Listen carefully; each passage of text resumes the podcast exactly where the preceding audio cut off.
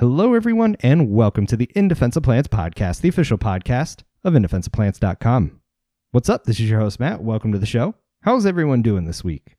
Today, I've got something super interesting for you because it's about botanical gardens, living collections, and plant conservation, and how all of these things meet to both inform the public, get people excited about plants, but also do something for the conservation of plants.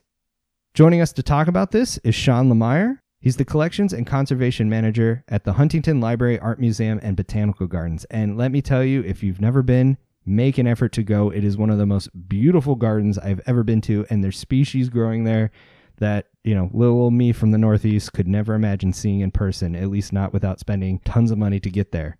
But I don't want to spoil any of the fun. Sean is really thoughtful, really dedicated, and has an amazing job to tell you about. So let's just jump right into it. Without further ado, here's my conversation with Sean Lahmeyer. I hope you enjoy.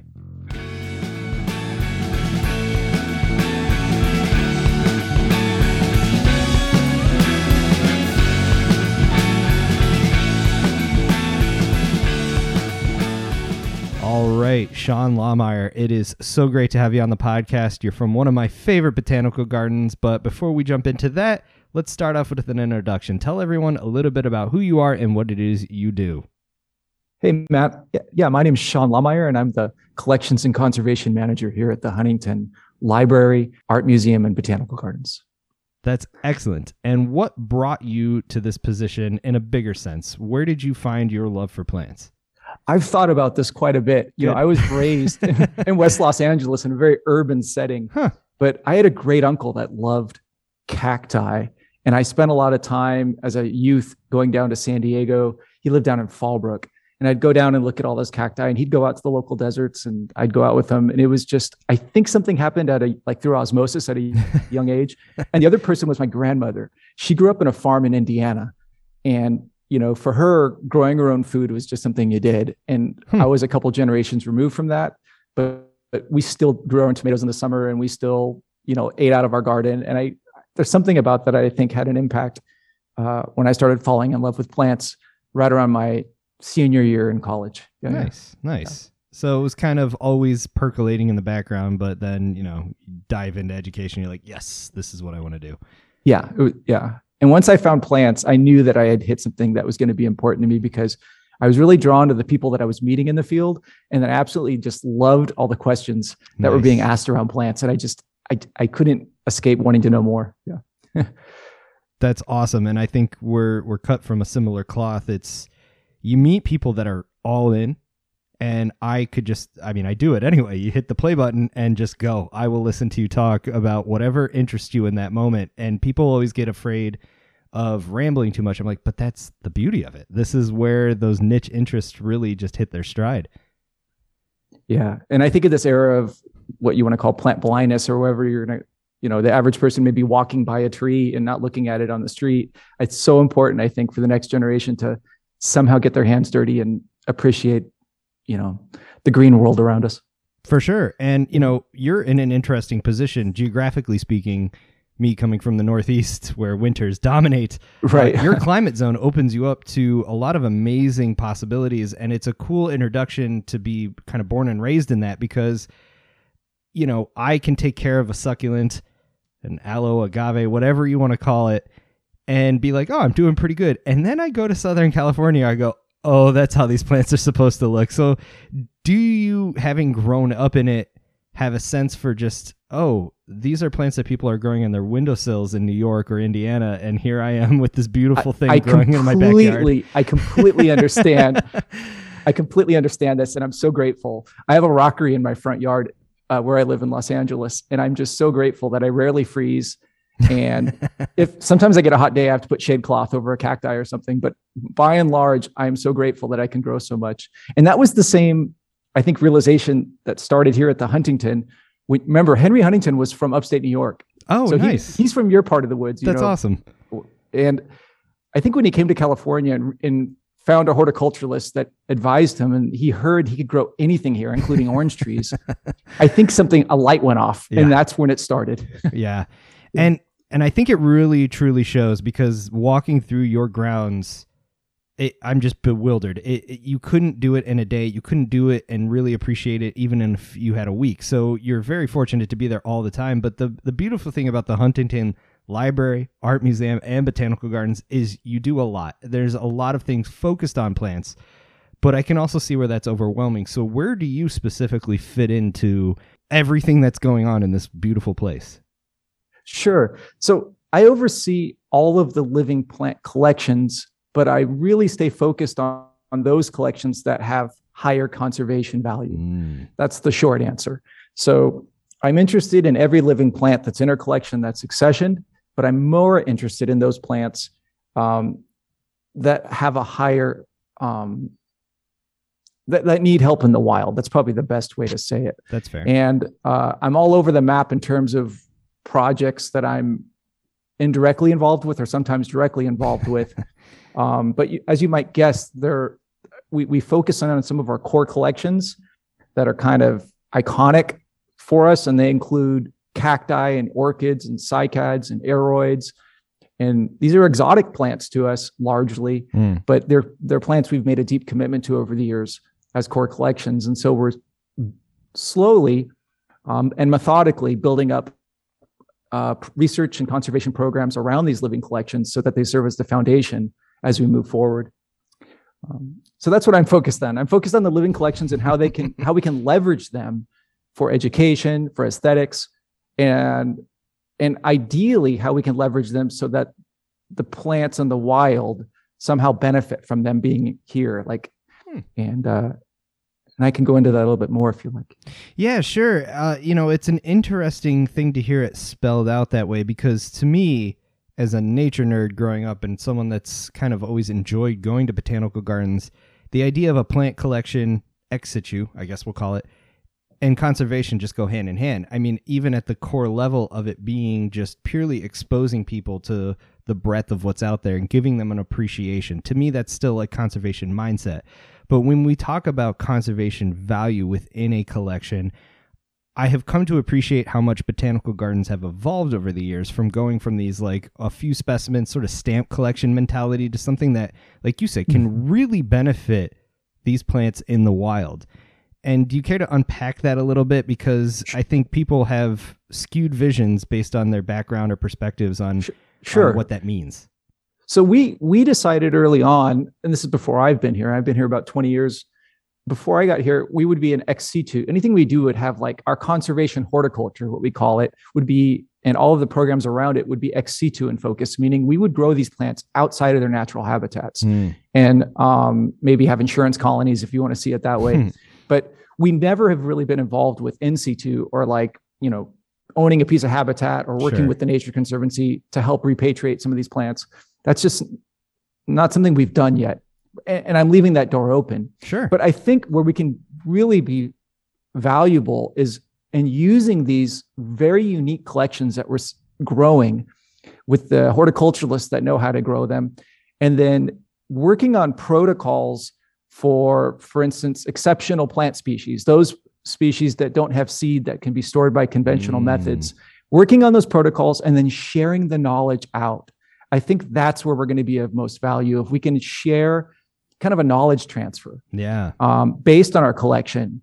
And I think we're starting to really get the hang of that with some of the partnerships we have uh, globally, where we're able to pursue technologies that are kind of niche for us around our collections. For instance, cryobiotechnology, and then develop technologies that we're sharing with other partners with the hopes that they will take these and implement them. Right. And I think that's how we're going to be of most value and from a conservation standpoint. Yeah, that's exciting. And of course, the goal should always be to restore what has been lost or make an attempt, like you said, to get plants back out in the wild. But conservation has to be multifaceted. It can't be a single focus. This is the only way to do it. We need a lot in our portfolio. And I think these ex situ collections that you can learn from and experiment with and, and like you said, kind of build up a database that can be shared with others to do the same thing that is also a vital part. The other side of that coin right is is keeping these plants. And the other part of it too is you know rightfully so seed banks get a ton of attention. They're very sexy. It's an easy concept to understand. Seeds store well. But you mention it, not all of them do. And I've had people on here talking about cryopreservation in the past, but even then, the amount of skill and resources necessary to do that isn't on the table for a lot of smaller institutions. And so, this sweet spot you have found, I think, is a vital sweet spot for bigger picture plant conservation as a whole, but just that data generation for the uncountable unknowns we have for most plant species. Like, uh, I, it's so great to hear sort of carving off a specific niche in that way. Right. So this is one of our tools in our toolbox that we really hope to expand upon. And we're really lucky to have someone early in their career, a professional, a dedicated person on staff here. And I'll tell you, it wasn't easy finding someone when we're going to create this program. But it started with the tissue culture program that we were using for, to propagate. And we, we took that and we, we drew a professional to this program that was able to add cryopreservation. And in nice. the course of about five years, already the other pr- approach I really liked is we give her a variety of core groups in our collection, and we let her kind of find out where which groups might be easier to pursue. Hmm. And it turned out there were a handful of woody plant groups, which I had no idea we'd be chasing woody plants. That's exciting. And in a bunch of uh, like succulent monocot groups, huh. which you know, so we're kind of all over the place with our target taxa. But it's so exciting to see, and the relationships we've built. She hap- she happens to be from Europe, and she speaks fluent Spanish, and we've Ah. One of the byproducts of this is we're building some really meaningful relationship with Spanish speaking partners. Awesome. And um, and so it's it's great to see that really unfold. Yeah, kind of crossing borders, getting around people that historically would have been a little bit more either marginalized or just siloed into their own world, but opening up this this pool of resource availability and collaboration, which I think is vital to conservation. No one can do this by themselves. I mean, a lot of individuals are putting in just stellar efforts, but like we have to work together on all this stuff. Right. And partnerships are key. And that's something we really hope to expand upon.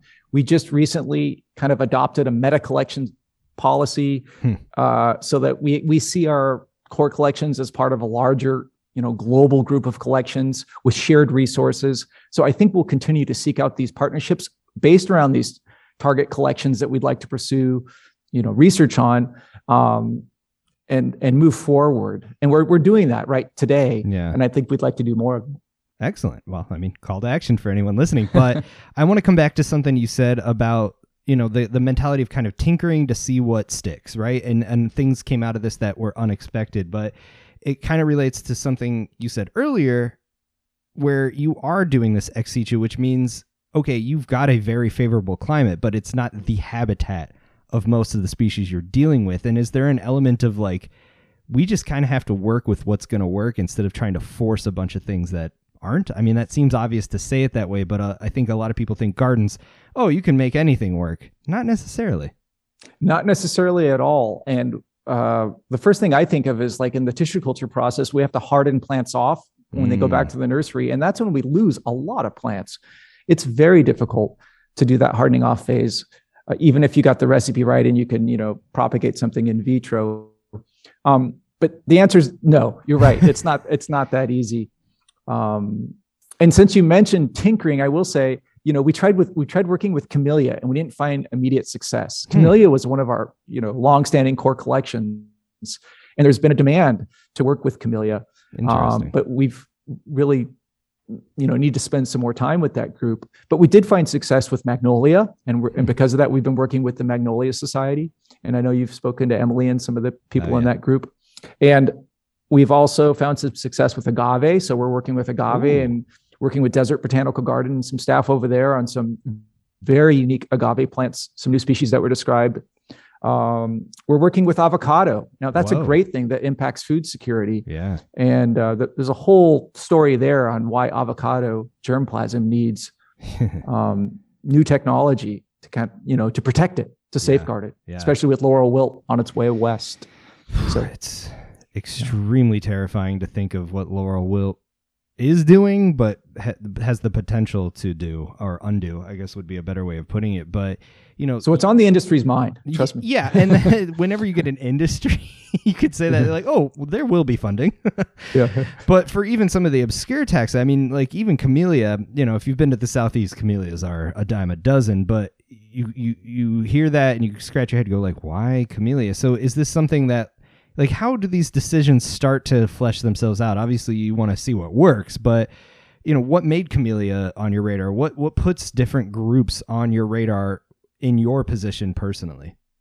Right. So we had a kind of a, a system where we would weight things, and if we don't have access to seeds, mm. and we were thinking of some uncommon camellia species or even cultivars that are in danger of going extinct, you know, yeah. Um, that's in a whole nother conversation, you know, whether it's a rose or an orchid or a camellia.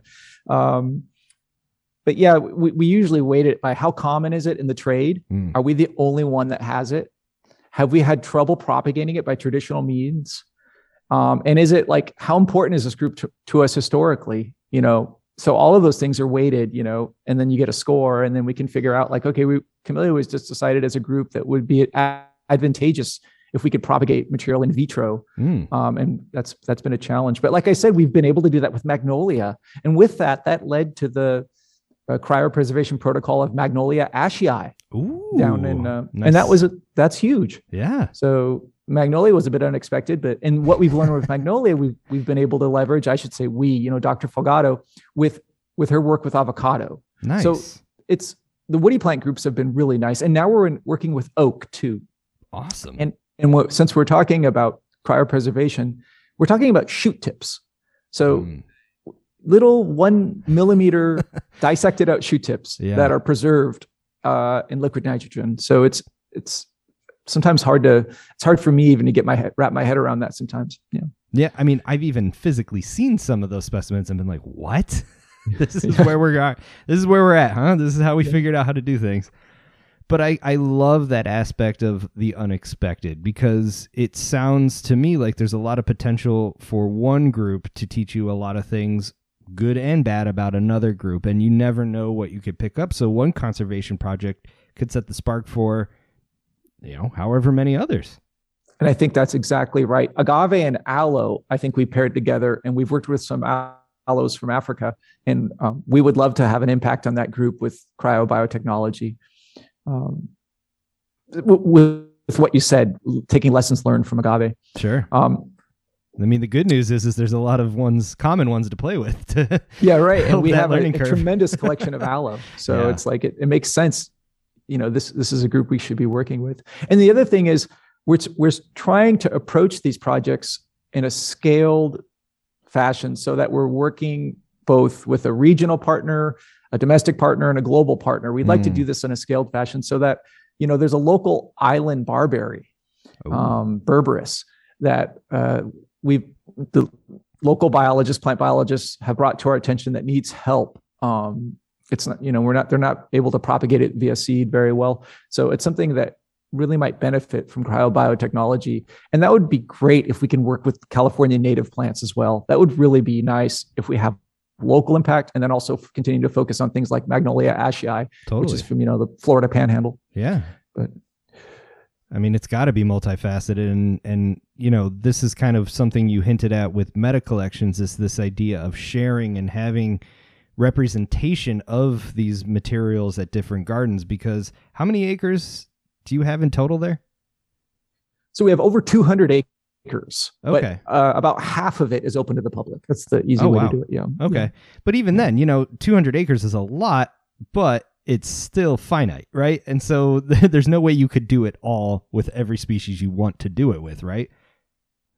Right. And uh, so space is definitely, you know, a limiting factor. There's no question. Um, and we have to consider that as we want to, for instance, we have a fantastic collection of let's go back to aloe. Mm. You know, much of our collection is grown actually indoors or grown mm. out in a nursery setting because they won't do well in a display in the desert garden. And so we have a limited amount of space. So we have to be very purposeful when we grow a collection. Um, and we have to be purposeful if we want to grow it deep, meaning do we want different clones, different genetic clones of the same species, or do we rather broaden it out and just try to maximize species diversity? So we think about these things um, with these core groups in mind, such as aloe and agave and you know all kind cacti. Cacti is a huge one for us as yeah. well. Yeah. Right. So when you're thinking about this at, at the planning stage, right, you want these conservation collections to be meaningful and, and have a role in the conservation of a species. What kind of criteria beyond just the ability to tinker with it, I guess, or experiment sure. with it, do you have to choose to make sure that it is truly being an effective conservation collection? I'm thinking in the context of like genetic diversity, for instance. Right. So this is an area we focus on, and we actually have a molecular biologist Ooh, on staff. nice. and that's that. He's our chief research botanist, and these are the types of questions we'd like to address. Right now, we're doing it with niche groups. He's working on Dioon right now. Mm. So he's working on cycad phylogenomics. Um, and with cycad now, his work is informing, you know, conservation genetics work, meaning how many clones we should have represented in action. But we right now we don't have that capacity with all of our core collections. It's something we'd like to pursue. Sure. So it's it's something we think about all the time. Yeah, and I can imagine when you start to tease apart the things you just have to consider and think about, you know, timing is a big issue, having the ability to implement this and the space to do it, but you know, you can quickly see how the conservation dollars being as thinly spread as they are and how little of that gets allocated to plants can make this a significant challenge. Sure. In conservation hortic- horticulture, as we call it, is kind of the center of this right? It's the linchpin because we have to be able to grow these plants in our collection. Mm. Um, and a lot of these plants, whether they're kind of specialty aroids in the tropical collection, carnivorous plants, you know, we got Darlingtonia growing Ooh. in like frigid water, recycled nice. water. you know, all of these plants require like very dedicated specialists. So I think it starts there with the horticulturalists. And then once we can keep these plants alive and propagate them, yeah. then we could start to kind of layer on um, some of these tools we've talked about so that we can propagate them and disseminate them. Um, and sh- ultimately, we want to share these plants with other gardens right. and develop these protocols that we can share. So hopefully, they can be helped in the in nature. Yeah. And I mean, again, the, the emphasis here of being able to grow said plants. I mean, that is, I think, grow learning how to grow plants is one of the most important skills humanity has ever stumbled upon. But this is where I think when people want to get involved but feel limited by their access to education or even just the vagaries of the job market if you're a hobbyist that knows how to do things like share that information right like write it down tell someone join a club teach others how to do it because if you are the i wouldn't be surprised how many people are probably the only ones specializing in a niche group. And they are probably unbeknownst to themselves the world experts on how to grow them perfectly. Undoubtedly. Undoubtedly. And i've seen that again and again. We tend to be a melting pot. We tend to be a really nice um, focal point where people can come to us these people you're mentioning because we'll have all the plant societies here through the year. Nice. We just had the Clivia Society here. Oh boy. Later we'll have different orchid groups. We'll have the Cactus and Succulent Society. And when they come here, these people kind of follow. Mm-hmm. These people are part of these groups. And you do meet these people that are experts in their field. Um, and I'm hoping, you know, this this is another subject with just plant societies and who's the next generation is in that society, right? Right. But but I hope that information is being transmitted. I know here it's important for us to have apprenticeship and mentorship programs. So if we have a staff member that's really a specialist in a certain field and they're getting ready to age out and go into retirement, mm. that we have someone coming up that's actually um, capitalize on you know learning from them so that we don't lose that information yeah. and that's true across all of our divisions i think but especially with the botanical division we have so many niche groups where we have someone that's maybe been working with them for almost 40 years we have to get someone else with them so that that that collection is you know safeguarded as we move forward. Yeah yeah. I mean you think of how easy it is to just yeah, i'll write it down later.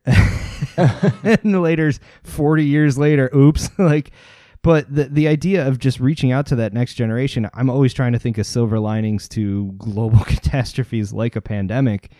And i'm hoping hoping hoping hoping that everyone turning to gardening and and houseplants and cultivation in that way spurs that next generation, spurs those people to go, oh, there's a lot more digital ways to interface with societies, or now that we're kind of getting back to things in a way, maybe that interaction can happen face to face at some point. And, uh, you know, that's to me where that next group is going to come from because I think a lot of people realized I'm really not happy with what I'm doing. Where can I take my passion in a way that is, you know, able to support myself? And this is one way to think about it. I hear that quite a bit. I hear that from friends mm. that are hmm. professionals in other fields, and they they always say, you know, how did you get into that? Like, how does that pay? You know, pay the bills. You know, and they're like, yeah. they're like, that's so awesome that you work with plants, and it's it's true that we need people that take an interest that love plants. We just need more plant lovers on the planet. Um, and in terms of finding that next generation, I think show, sharing your enthusiasm with just people around you, like you're doing, your podcast is so effective oh, in that. I think you know.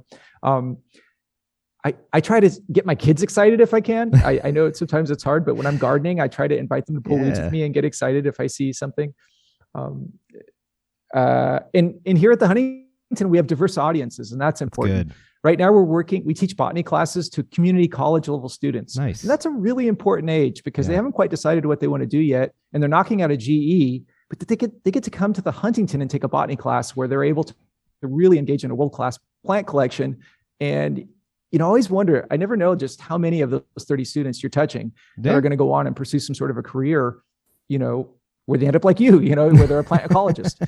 so it's like, yeah, yeah. Yeah. And that's another thing I like to emphasize is just how multifaceted this work can truly be. I mean, if you're into programming and computers, you could still have a hand in conservation. There's a ton of database management out there. There's softwares to be developed. There's apps, you know, there's different ways if you like the the more tangible side of database like herbarium work that's important you know it, there's it, it's not a one size fits all sort of career trajectory and there's a lot of especially nowadays you different ways you can tackle this sort of stuff and and to be able to come to a world class garden and see the stuff you have i mean there is stuff in your collections that i had dreamt about seeing and was like i'll never get to that continent in the foreseeable future. And boom, there it was. I mean, just the the fortune to have such amazing collections of very robust and healthy looking plants. It, it, it's exposing people to more than just like for me, it was you know little mustards we experimented with uh, in grade sure. school. And like that was cool, but like. I don't know. A, a giant uh, protea is way more interesting to me than a little mustard, personally. I'm gonna get yeah, some hate mail for that one. what I love is that many of these plants are there because they're beautiful in the landscape. And when you ask the people why they come to the lot to the Huntington, many of them want to see that the beauty. They want to see the right. garden. They want to get lost. They want to escape, and that's great. But what what's so remarkable is that the plants that make up that beautiful landscape actually are pieces of a collection. Mm. You know, they're accessioned. We track them. There's data with them. Many of them have stories to tell. So I I just I love how we can accomplish more than one thing. We can display right. a beautiful historic garden, and we can at the same time fill it with things that are scientifically very important yeah. to keep keep alive. So um, it's a great position to be in. We're very fortunate. Um, but yeah, I, I I sometimes go out in the garden and I forget, I have to pinch myself. You know, it is an incredible place to work and you see new things all the time. And I'm constantly learning, learning about new plants. Yeah. So we, we have one of the largest living plant collections in the world. I believe it's the second broadest. Wow. And, um, and so there's always something new. And so I there's bet. always something to bring into the office and share with, with a colleague. It's, it's tremendous.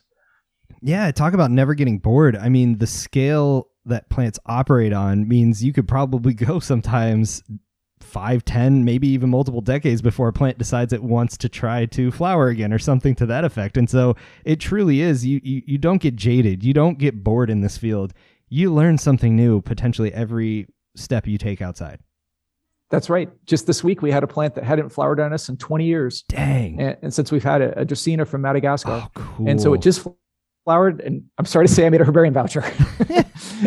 but you know, yeah. so I could try to key it out. It's part of but the, the science, point right? here is, yeah, the point here is this: it was incredible that it took that long. Yeah. And uh, that's sometimes kind of the, you know, that's just the the world we live in. And um, you know, we have another person that's coming to our collection every week. She's a postdoc at UCLA, and she's studying pineapple flowers. Whoa. You know, and we're the surprisingly, we're the place in Los Angeles where she can get pineapple flowers reliably. That's rad. and she's studying how nectaries develop in monocots. Dang. And from a genetic standpoint. And so I just love that we have so many different people can use our collection, right? Yeah. We have artists come and use our collection. Besides the people that paint them, you know, all different people are coming in and utilizing our collections in different ways. We've had artists that have taken um, an interest in dye plants, right? Plants hmm. in our collection that were used traditionally by as dye plants. And so there's so many angles you can take. It's yeah. I mean, plants have touched humanity since the beginning. So yeah, the, the amount of slices you could take off of that, and then you go for the multi millions of years of history that they have, and and it's just un fathomable how much you still have yet to learn at any stage of your career. But, you know, thinking of from the conservation standpoint of just exposure to this stuff, and you mentioned sort of narratives, different things you could learn. It's always so tragic to me to see gardens that are thinking of just revenue space, uh, areas to have a wedding, to do something, you know, an event. And oh, yeah, we also grow some plants. But to bring people into a garden that's beautiful, well designed, well landscaped, and then be able to tell these stories, expose them to species that they would either have to work really hard to see in their native habitat, travel great, often uh, restrictive distances to go and see in the wild somewhere. I mean, having exposure and being able to tell these stories and say, hey, plants can actually be endangered. You wouldn't believe how many times people, I didn't know plants could be endangered. There's so many of them we've got so much more work to do, and exposure is a big part of that. And botanical gardens are perfectly situated for that s- sort of exposure. Right. And I realize that we also have to, you know, we have to bring money in to support these programs, yeah, right? Yeah. We have to have members that believe in our cause. We have to have revenue that comes in from events. That's just that's just how it works. So the question is, how do we tell these stories in a way that's interest? In, we can try to grab large sections of the public. Yeah and, and communicate that what we're doing is important to us as an institution. And um, I think we will re- continue to reach people as we expand those efforts. Um, we're members of other gardens in Los Angeles, my family, nice. and we participate in these, you know, holiday events and so forth. Um, and I, I do think there's still potential there, untapped potential to kind of pair those with, with maybe a, a slightly different story of, you know, check out this plant in our collection and and where these resources might get funneled into. Um, yeah, and this is where yeah. I think bringing in different specialties and expertise is another call to action for people that might not have plant knowledge but have marketing knowledge, have That's right. event yeah. planning knowledge to get creative about this sort of stuff because it doesn't have to be I guess that was the point I'm trying to make. It doesn't have to be this or that. It could be this and that and it can look beautiful and people can appreciate it as you just outlined for a multitude of different reasons, but all of this centered on plants really, really matter. right. Um, I, I, think stay tuned. I think we're going to continue to do that at the Huntington. I and, love it. Yeah, and I'm part of the garden community, so I will continue to advocate for this as you know as I stay in the community. So. And so, in a position like yours, in a climate like yours, I could see sort of getting very excited about a lot of different things. How other than just the, uh, the, the the sort of surface level of prioritizing and making sort of a checklist, how many boxes does this check? I could just see you getting lost in possibilities there. And so, when do you start, and how do you personally start to narrow in on things that are potentially interesting, worth exploring a little bit more detail, or things you're definitely going to hit the ground running on? Right. So that's the process question. It's one we're still fine tuning, but we started with that we're a collections based institution institutions. So what are those collections that we've had historical ties with? Mm-hmm.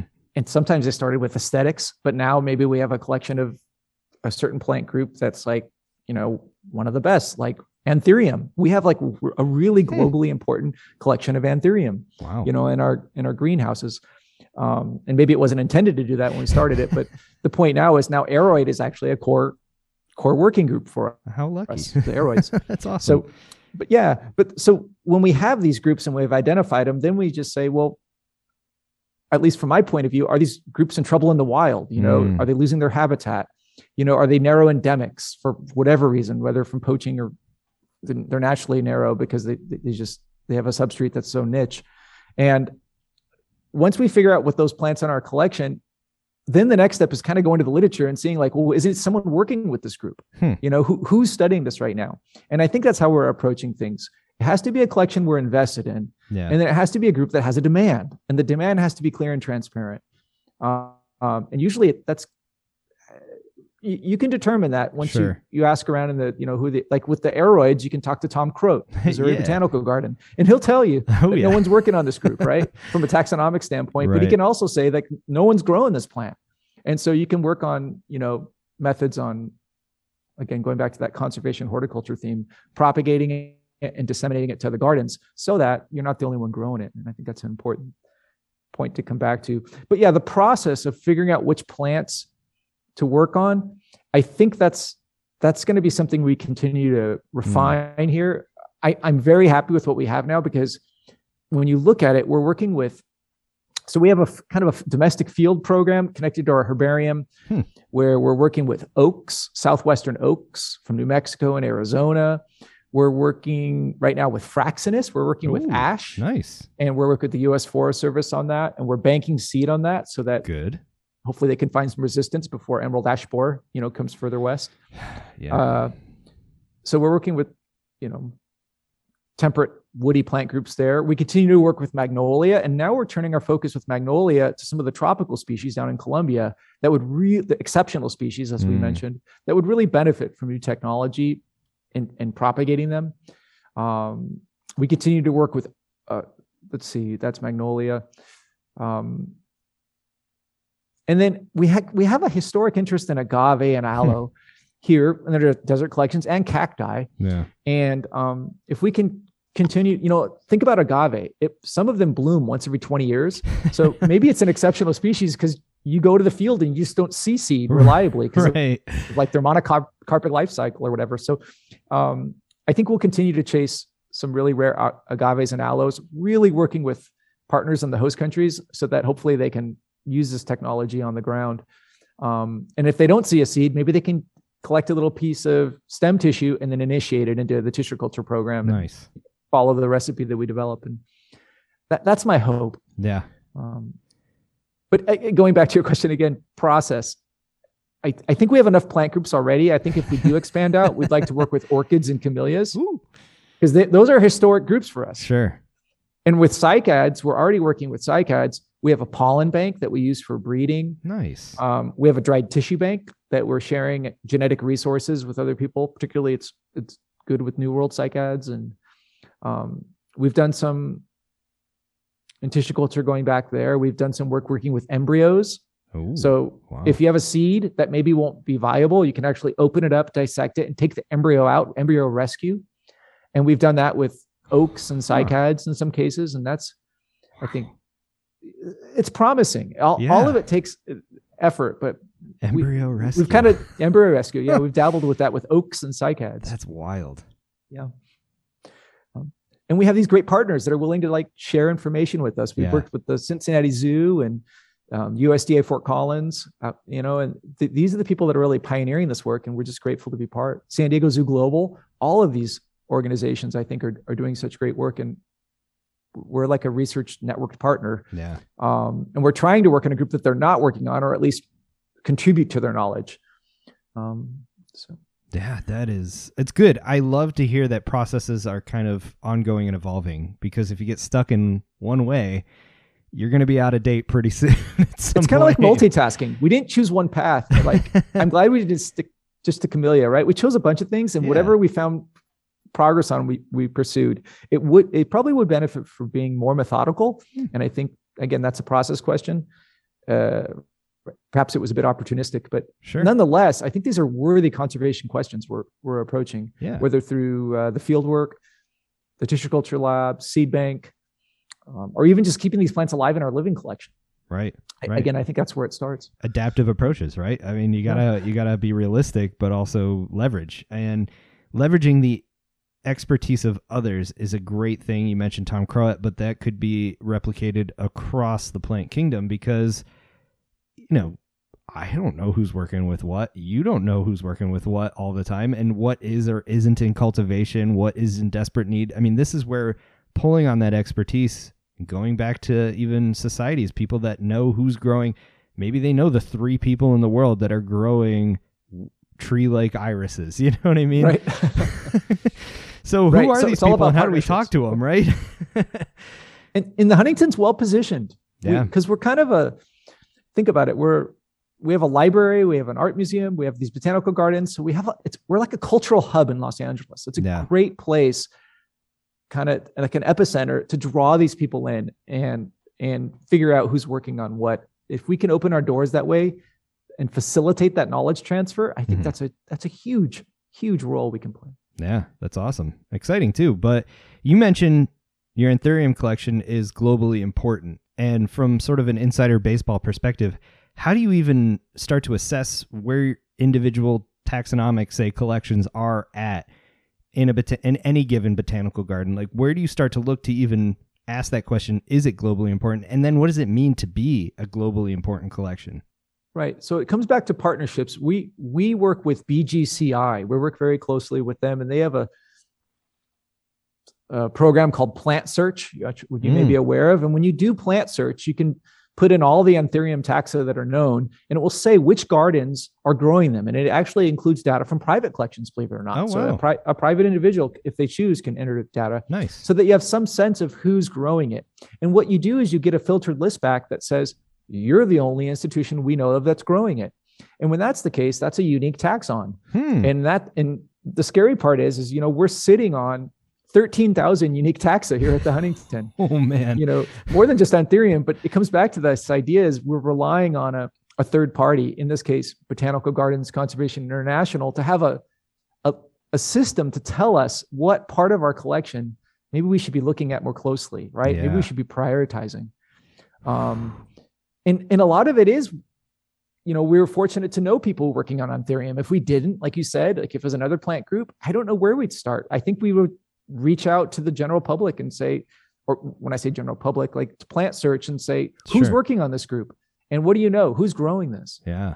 Um, That's a cool perspective, and there with the the situation you just described of sitting on thirteen unique, thirteen thousand unique taxa. Those moments have to feel like you've just been walking around with a briefcase all day, and at the end of the day, you figured out there was a bomb in there, and you're like, "Whoa, that could have been really bad." So these moments where you you come up against something and go, "Wow, we need to do something quick." I guess that's it's got to be a unique moment.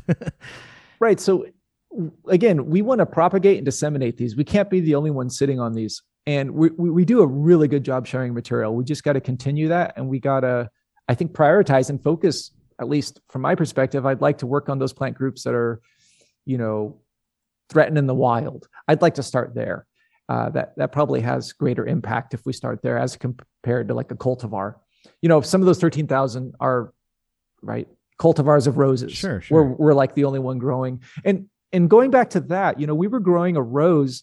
I was talking to our rose garden curator. He cannot source this rose rose anywhere anymore wow. anymore. Meaning he doesn't know anyone that's growing it.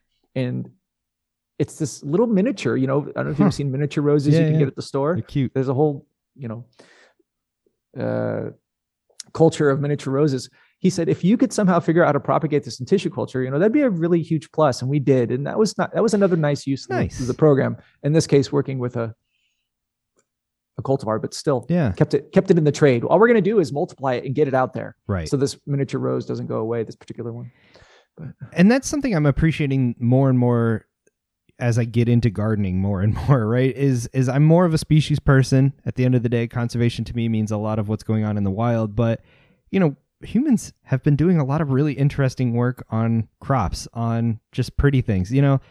And and a lot of that if the person doing it doesn't keep it going, it's gone once that that last individual dies. And I'm sure that's happened time and time again across plant groups, across gardens, where a person got in, had a niche interest, developed some really interesting stuff, and then, man, no one really took it up. So I I would like to hear, do you like that's that happens a lot, right, in the cultivar variety world, and that stuff is equally worth being interested in and working towards doing better for. Yes. And so I think of our camellia collection, our orchid collection, our rose collection. These are big cultivar collections for us, really important cultivar collections. But they're also at, a little bit at the whim of our curator because the if the curator stays for 20 or 30 years, it's going to grow in areas that are, are historically important and or, and or of interest to the curator. And there are going to be cultivars that are going to you're going to lose Hmm. right? You know, in the end of the day, you're going to lose a plant. So no plants live forever forever. So you need to really prioritize which cultivars you have duplicates of and um and who you share them with. We think about this quite a bit. Um yeah, we have camellias where we know, for instance, we're sitting on Belgian. I say keep sitting. We're growing Belgian cam- camellias that came into the country in the turn of the century, and Belgium wants them back because they've lost Wow. lost them all because of disease. But we're having a hard time with phytosanitary issues getting them back. Hmm. But that's one of the reasons, one of the impetus for trying to get in, into tissue culture is to get these Belgian camellias back to the national collection back in Belgium Wow. um, because they've lost them. Yeah. And if they can lose some of their you know prized hybrids, it could be happening with tulips. It could be happening with roses. It can happen with any group, any niche group, um, or orchids. So it's the same thing. When we can, we divide an orchid and we share it with someone. Hmm. Um, yeah, I mean the stuff that haunts wild populations. You know, a hurricane takes out the last Torreya population or something to that effect. That can happen to collections too. Disease, yeah. turnover in staff, just simply forgetting. You know, yep. and that's that sharing thing coming back. It's so important to disperse these collections, whether it's a cultivar or one of the rarest plants in the world. Propagate it and share it. Right. Um, fully on board. yeah. Right on. And so with that in mind, when you're thinking about like what you think about day in and day out, that was redundant, but you know, you have a passion for this. You're stuck in, you live it. But you get people coming in and out of your doors every day, bunch of people that maybe they like just pretty things, maybe they just want to go for a stroll. What in the context of conservation and and living collections at botanical gardens like yours what are the things that you think really need to be spoken about in more detail or at least emphasized a little bit more to really get the public thinking about the importance of living collections and just plant conservation in general yeah so that's awareness and just so you know we're, we're asking ourselves the same things you know how to best communicate right. with a variety of audiences um, obviously, we have web content, we have symposia, we facilitate hands-on workshops and or demonstrations of certain plant groups. So I think we're trying to engage people at different levels, and and we communicate fairly good at that. But if we can broaden that and let people know, you know, there's a mass extinction going on, and mm. you know, for instance, cacti, one out of every three cacti is, is you know threatened in the wild. Yeah. Um, I think it has to be tied with stories. And I keep coming back to storytelling. Right. You have to have an interesting story. And I think that's going to grab those people that would just say, yeah, okay, you know, cacti like other animals are going extinct. What am I going to do about it? You know? Um, and so I think more and more it comes back to storytelling. And I think about that. The longer I've been here, the more I think about trying to grab stories that I can maybe put in my pocket and pull out at a certain time when yeah. the when the time is right. Maybe there's you know just a, my gut instinct says to tell the story. Um, and I think that's how we're going to really lure people in. Totally. I think. And there are some great stories, as you might imagine. Yeah, endless. I mean, especially if you spend any time in the literature and start synthesizing, there's there's bits and pieces everywhere. You're just putting them together. But it's encouraging to hear that because what shifted my mind towards plants was realizing that they weren't you know my the, uh, the approach was always just very human centric food medicine that sort of thing or parts, the anatomy, the biology, that kind of thing. But when people started telling me stories about plants the way they tell stories about the behavior of a cheetah. Or, mm-hmm. you know, some other charismatic megafaunal sort of thing like you see on these nature documentaries, a light switch turned on in my head and I've never looked back. And I think that plants desperately need that. 100%. For for me, I've also tried to find those stories that also play into our own history here at the Huntington or human culture, you know, plants and human culture. And and two stories I could think of in, in particular are one is is the fact that we're sitting on a lot of cacti. You know, came into the country over 100 years ago. They were found to be new species in our garden and described. These cacti were described by a German botanist who took them back to Berlin, and the entire collection was bombed during World War II. Whoa. Well, the, all of those living plants, many of them are still alive at the Huntington today. The type specimens are still in our collection. And so there's a really interesting story about going back and retypifying those plants, right? Wow. Whether or not the taxonomy holds now, but yeah. still there's value in creating those vouchers again, lectotypification, right? And and figuring out, you know, just putting a name to a specimen again. Sure. Um, and the reason, of course, those were gone was because of you know, the frailties of mankind. You know, yeah. we're gonna we're gonna fight. Insanity. Yeah, geopolitical issues. Yeah. yeah. And there's another story of a, of, a, of an opuntia in our garden that was collected on the battlefield a year after the Mexican American War. Jeez. And, you know, in the 19th century, a year after the date on the battlefield, a botanist went out and swept the battlefield and found this opuntia and it became the type. And we have that in our collection. So I, I think it's important to find those stories when there's yeah. when there are human human ties to the to the plant. Um, Especially if they're still alive. I mean, that just it, when they can span generations, I think people go, wow yeah. yeah. yeah, that's remarkable. Sean, this has been really awesome, really insightful to kind of get a look behind the scenes of what people are thinking about in terms of plant conservation at gardens. And that, again, spans the spectrum from wild species to cultivars. I really appreciate it. If people want to find out more about what is going on at the Huntington Library, Art Museum, and Botanical Gardens, where do you recommend they go looking? You can start on our website. So that's uh, www.huntington.org. And then you can navigate from there. There's a botanical collections portion, and you can learn about some of our existing plant distribution programs, including one I haven't mentioned yet. That's our international succulent introductions. That's our ISI program. You could find that. And that's one way we do conservation horticulture. We propagate rare and endangered cacti. Nice. we try to flood the market with those so people don't go out and get them by other means. Beautiful. That's the, yeah, that's the that's the short way of, of saying what we try to do with that program. And it's been going on it. since the 50s. It's not a it's not a new concept. Nice. Um, and so the, you can learn all about that on our webpage. And we do hope to retool our web webpage and put some more information out there in the upcoming months. Excellent. Well, thank you again for taking the time to talk with us. I really appreciate it. I think this is fascinating insights into a world a lot of people don't have exposure to, and hopefully, we've ignited some fires and gotten people uh, wanting to get involved in more than one way. And damn, go visit if you've never been. It is one of the most beautiful gardens in the world, hands down. So, tell your colleagues to keep up the great work. Thank you, Matt. It's been a real pleasure. Again, I love your podcast. Thank you. Please keep it up. I'm Do what I happy can. to be here. Awesome. well, in the meantime, hang in there, stay healthy, and uh, yeah, just just keep being an advocate for plants. We appreciate it.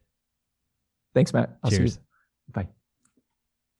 All right, that wraps up another fascinating conversation. I thank Sean for taking time out of his busy schedule to talk with us, and I mean it. Check out the Huntington Library, Art Museum, and Botanical Gardens. You will not be disappointed. Their website is great, but their grounds are even better. It is so beautiful, so many cool plants and and dedicate the time because it's not something you can cover in a day.